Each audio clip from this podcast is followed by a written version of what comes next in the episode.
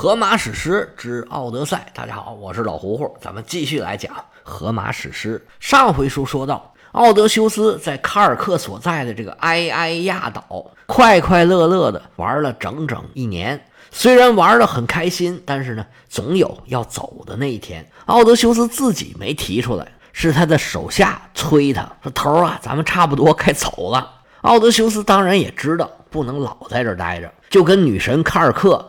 提出了要离开埃埃亚岛，卡尔科说要走啊是没问题，但是你务必啊要去一趟冥府，找到先知特瑞阿西斯，让他告诉你你将来会碰到什么事儿，你应该怎么处理。奥德修斯一听吓一跳啊，这冥府是好去的地方吗？我出不来可怎么办呢？卡尔克说：“没事没事你别害怕，我教你，你就这么这么这么办。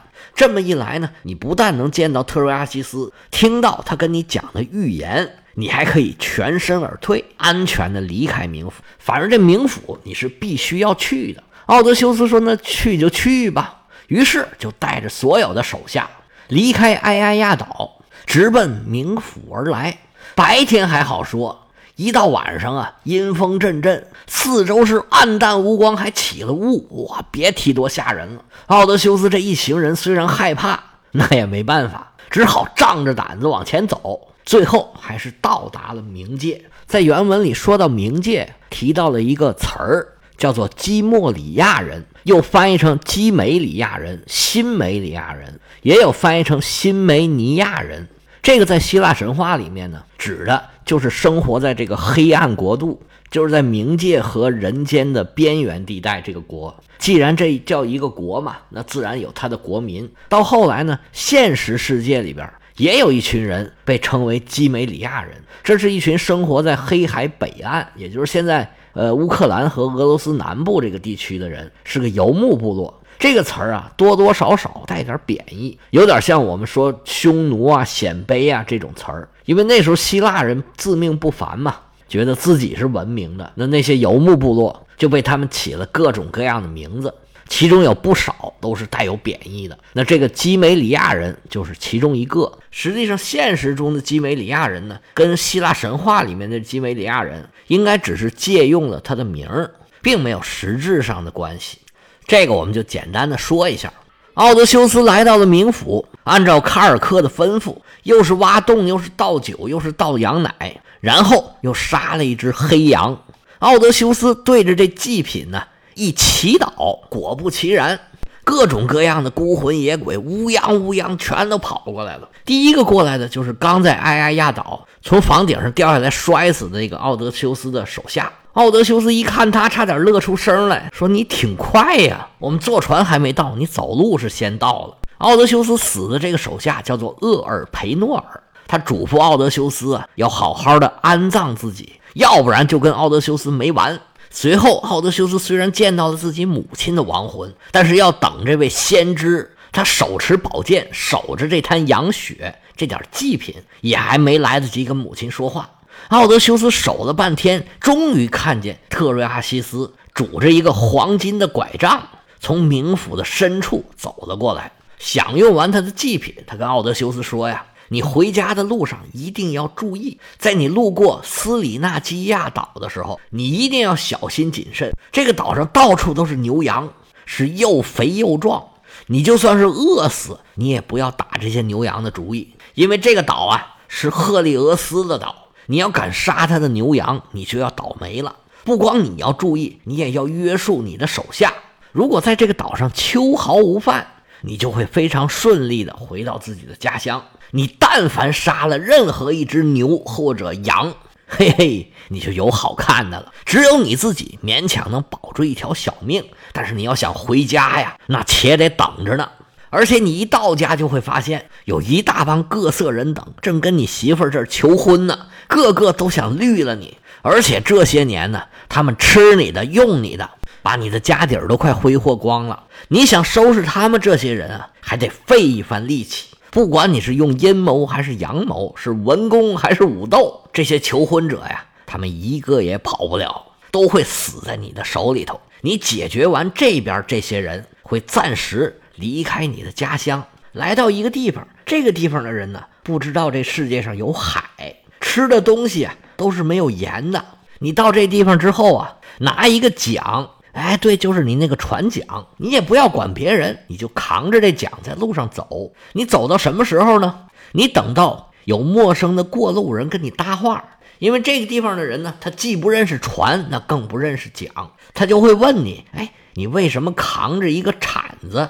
一旦有人跟你这么说，你就停在这个地方，把桨插在地上，拿出一头公羊、一头公牛，还有一头配种的公猪，就在这儿献祭给波塞冬。然后你回到家，按照奥林匹斯诸神的顺序，你得一个一个献祭一遍。这个流程一走，你就会得到奥林匹斯所有诸神的原谅。打这儿以后，你虽然会越来越老。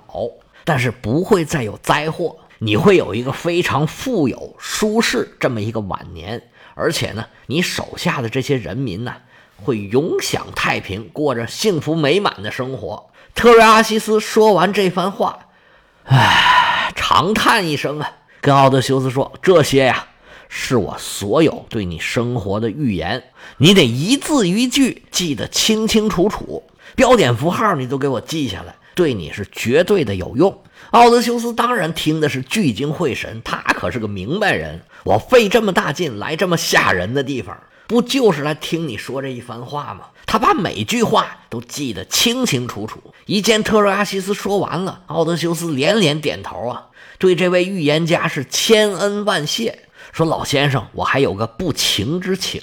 刚才啊，我看见了我母亲的灵魂，我想跟他说说话。但是他刚才他一直没理我，我不知道怎么才能跟他有点交流呢。特瑞阿西斯微微一乐呀，说：“孩子，这就是你的不是了。你有所不知啊，作为一个大活人，你到这儿啊是很有优势的。包括我在内，所有的这些亡魂，只有经过你的允许才能上前来。你要是不让他们过来，他们是过不来的。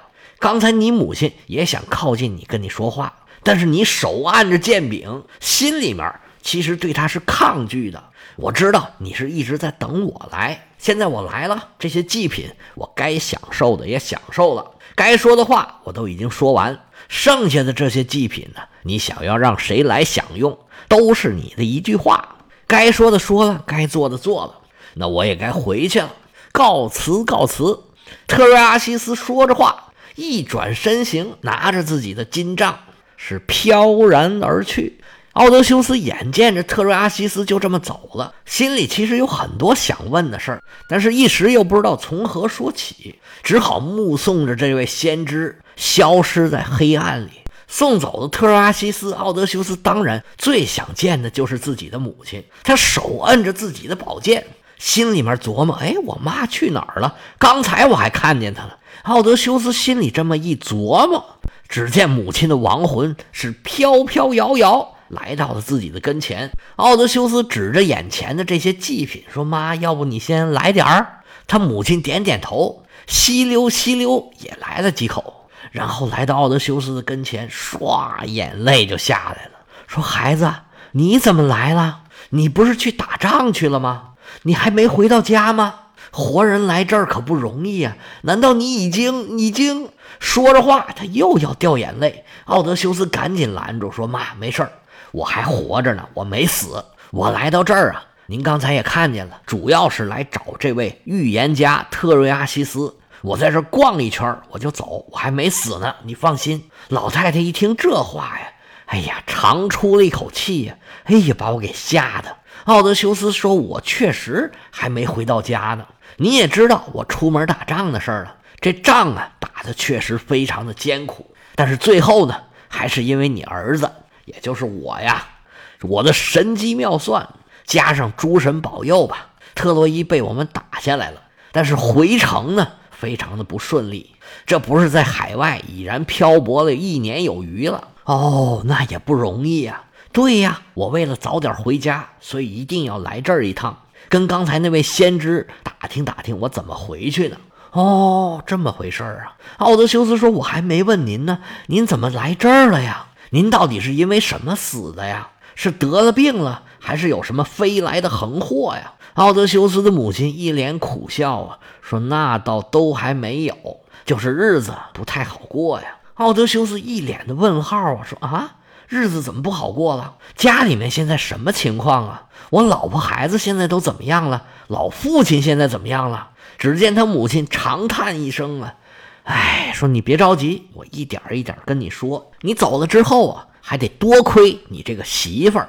虽然你走了之后啊，她天天念是夜夜想，经常晚上在那儿掉眼泪，但是该办的事儿他是一样也没耽误。你们家里头上上下下全指着佩内洛佩来操持呢。你儿子也慢慢的开始长大了。正在学着料理你的这些事儿。你刚走那几年呢，你的老父亲还在家里面等着你。到后来呀，他是心灰意冷，离开了城里，回到了自己的农庄。他一回去，就再也没有离开那个农庄。农庄你可知道，那条件呢就那样，没有个床啊，也没有个被。冬天的时候啊，他就和帮工一起睡在生了火的房子里头，地上垫点树叶啊、茅草啊。虽然很冷，勉强冻不死，他也就这么忍着。到了夏天呢，白天还得干活，晚上就随便往哪一躺就睡觉了。是吃的也不好，穿的也是破衣啰嗦。唯一的希望就是你能早点回去见你一面。至于我呢，也不是因为什么病痛，也不是因为神仙的诅咒，就是岁月的摧残、时间的折磨，还有想我的儿子。就这么一天天的跟你父亲一起过这种苦日子，这么一点点把我给折磨死了。奥德修斯听了母亲的话呀，难免是伤心难过。他伸出双臂想要抱一抱他母亲，但是抱了三次，母亲虽然历历在目，但是如同镜中月、水中花，是根本就碰不着。奥德修斯跟他母亲说：“你怎么躲我呀？”他母亲惨然一笑啊，说：“孩子啊，傻孩子，你怎么聪明一世，糊涂一时呢？这个道理你不懂吗？人死万事空啊！你眼前的母亲只是一个灵魂，是一个肉眼三 D 的图像啊，没有任何的实体，所以你只能这么看着。你想碰，那是碰不着的。”奥德修斯其实明白，只是自己的母亲就近在眼前，如同生前一样。但是就是摸不着，他心里头怎么能不难过呀？奥德修斯的母亲跟他说完这番话，说：“该说的我也说了，你带着东西啊，我也享用了，但是我也不能老在这待着，毕竟咱俩是阴阳两隔，能见你一面也是很不容易，我也就满意了。行了，我该回去了，我的好儿子，咱们再见吧。”奥德修斯这时候满含泪水，已然说不出话来了，伸手想拉母亲，但是完全又拉不着，只好眼看着母亲掉头往回走，慢慢的消失在了黑暗之中。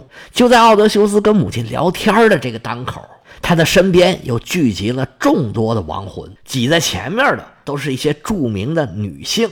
打这儿开始呢，就是一个希腊神话故事的大串烧。这里面提到的人物和故事，有的我们以前讲过，那我就简单的提一下或者串联一下；有的呢是一个很长的系列故事，我们将来准备讲的，那我也提一下。至于什么时候讲，您就敬请期待吧。打这儿起呢，就是一连串希腊神话里面的小故事，可能要讲好几回，您做好思想准备。可能是因为奥德修斯这祭品呢是太有吸引力了，毕竟这卡尔克呀是深谙魔法。知道这些亡魂最喜欢什么东西？奥德修斯这个祭品前面啊，挤满了亡魂，都想享用一下他的祭品。开始奥德修斯还有点害怕，但是现在经历了这么多，他都已经习惯了。眼见着这些亡魂呢，甚至觉得他们有点可怜，还有点可笑。奥德修斯手把剑柄，还得维持秩序，说：“大家排队啊，排队，一个一个来。”这些亡魂还真听他的，还真排上队了。排在整个队伍第一个的是一个出身高贵的美女，名字叫做提洛。这个跟提洛同盟、提洛岛那个提洛呀不一样，发音有点像，这个拼法是不同的。因为古希腊语里面呢，相当于 Y 和 U 这两个字母呢，有的时候会混用，所以这个提洛呢又有图洛、图罗、蒂罗尔、泰罗，好多种翻译。但是他的故事还是很有识别度的。要讲这公主啊，还得从她的国王父亲说起。这位提洛公主，或者叫蒂罗尔公主，叫蒂罗尔吧，好听一点。蒂罗尔的父亲名字叫做萨尔摩纽斯。说到萨尔摩纽斯啊，跟我们刚刚讲的一个人物是有关系的，那就是给了奥德修斯一袋子风的那个风神埃俄罗斯，他是埃俄罗斯的儿子。埃俄罗斯另外一个著名的儿子就是西西弗斯。西西弗斯的故事以前我们讲过，回头他也会在这里面出现。萨尔摩纽斯开始呢跟西西弗斯一块儿来到了色萨利，后来呢被西西弗斯给赶走了，他就在希腊半岛上四处游荡，最后呢。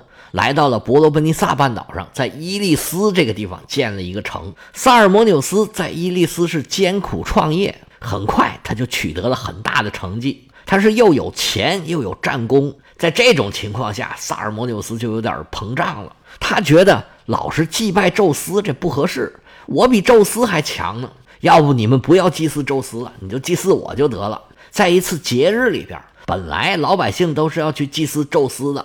而他们的城市跟神庙之间呢，有一座桥。萨尔摩纽斯命令手下呀，在这个桥上铺上铜板。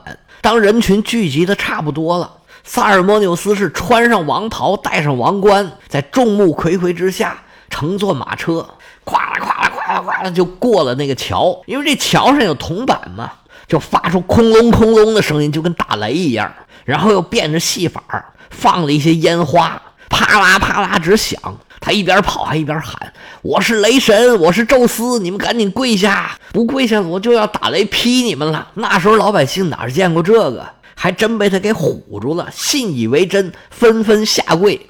但这时候宙斯实在是看不下去了：“你那什么玩意儿，乱七八糟的！你看看我这个吧。”说着话呀，就给萨尔摩纽斯来了一个晴空霹雳，呱啦就把他给炸死了。萨尔摩纽斯就为自己的僭越和自己的骄傲付出了代价。不过呢，这都是后话了。蒂罗尔出生的时候，他父亲应该还没有这么傲。阿尔摩纽斯生了一个如花似玉的姑娘，越长越漂亮，他自己也是非常的喜欢。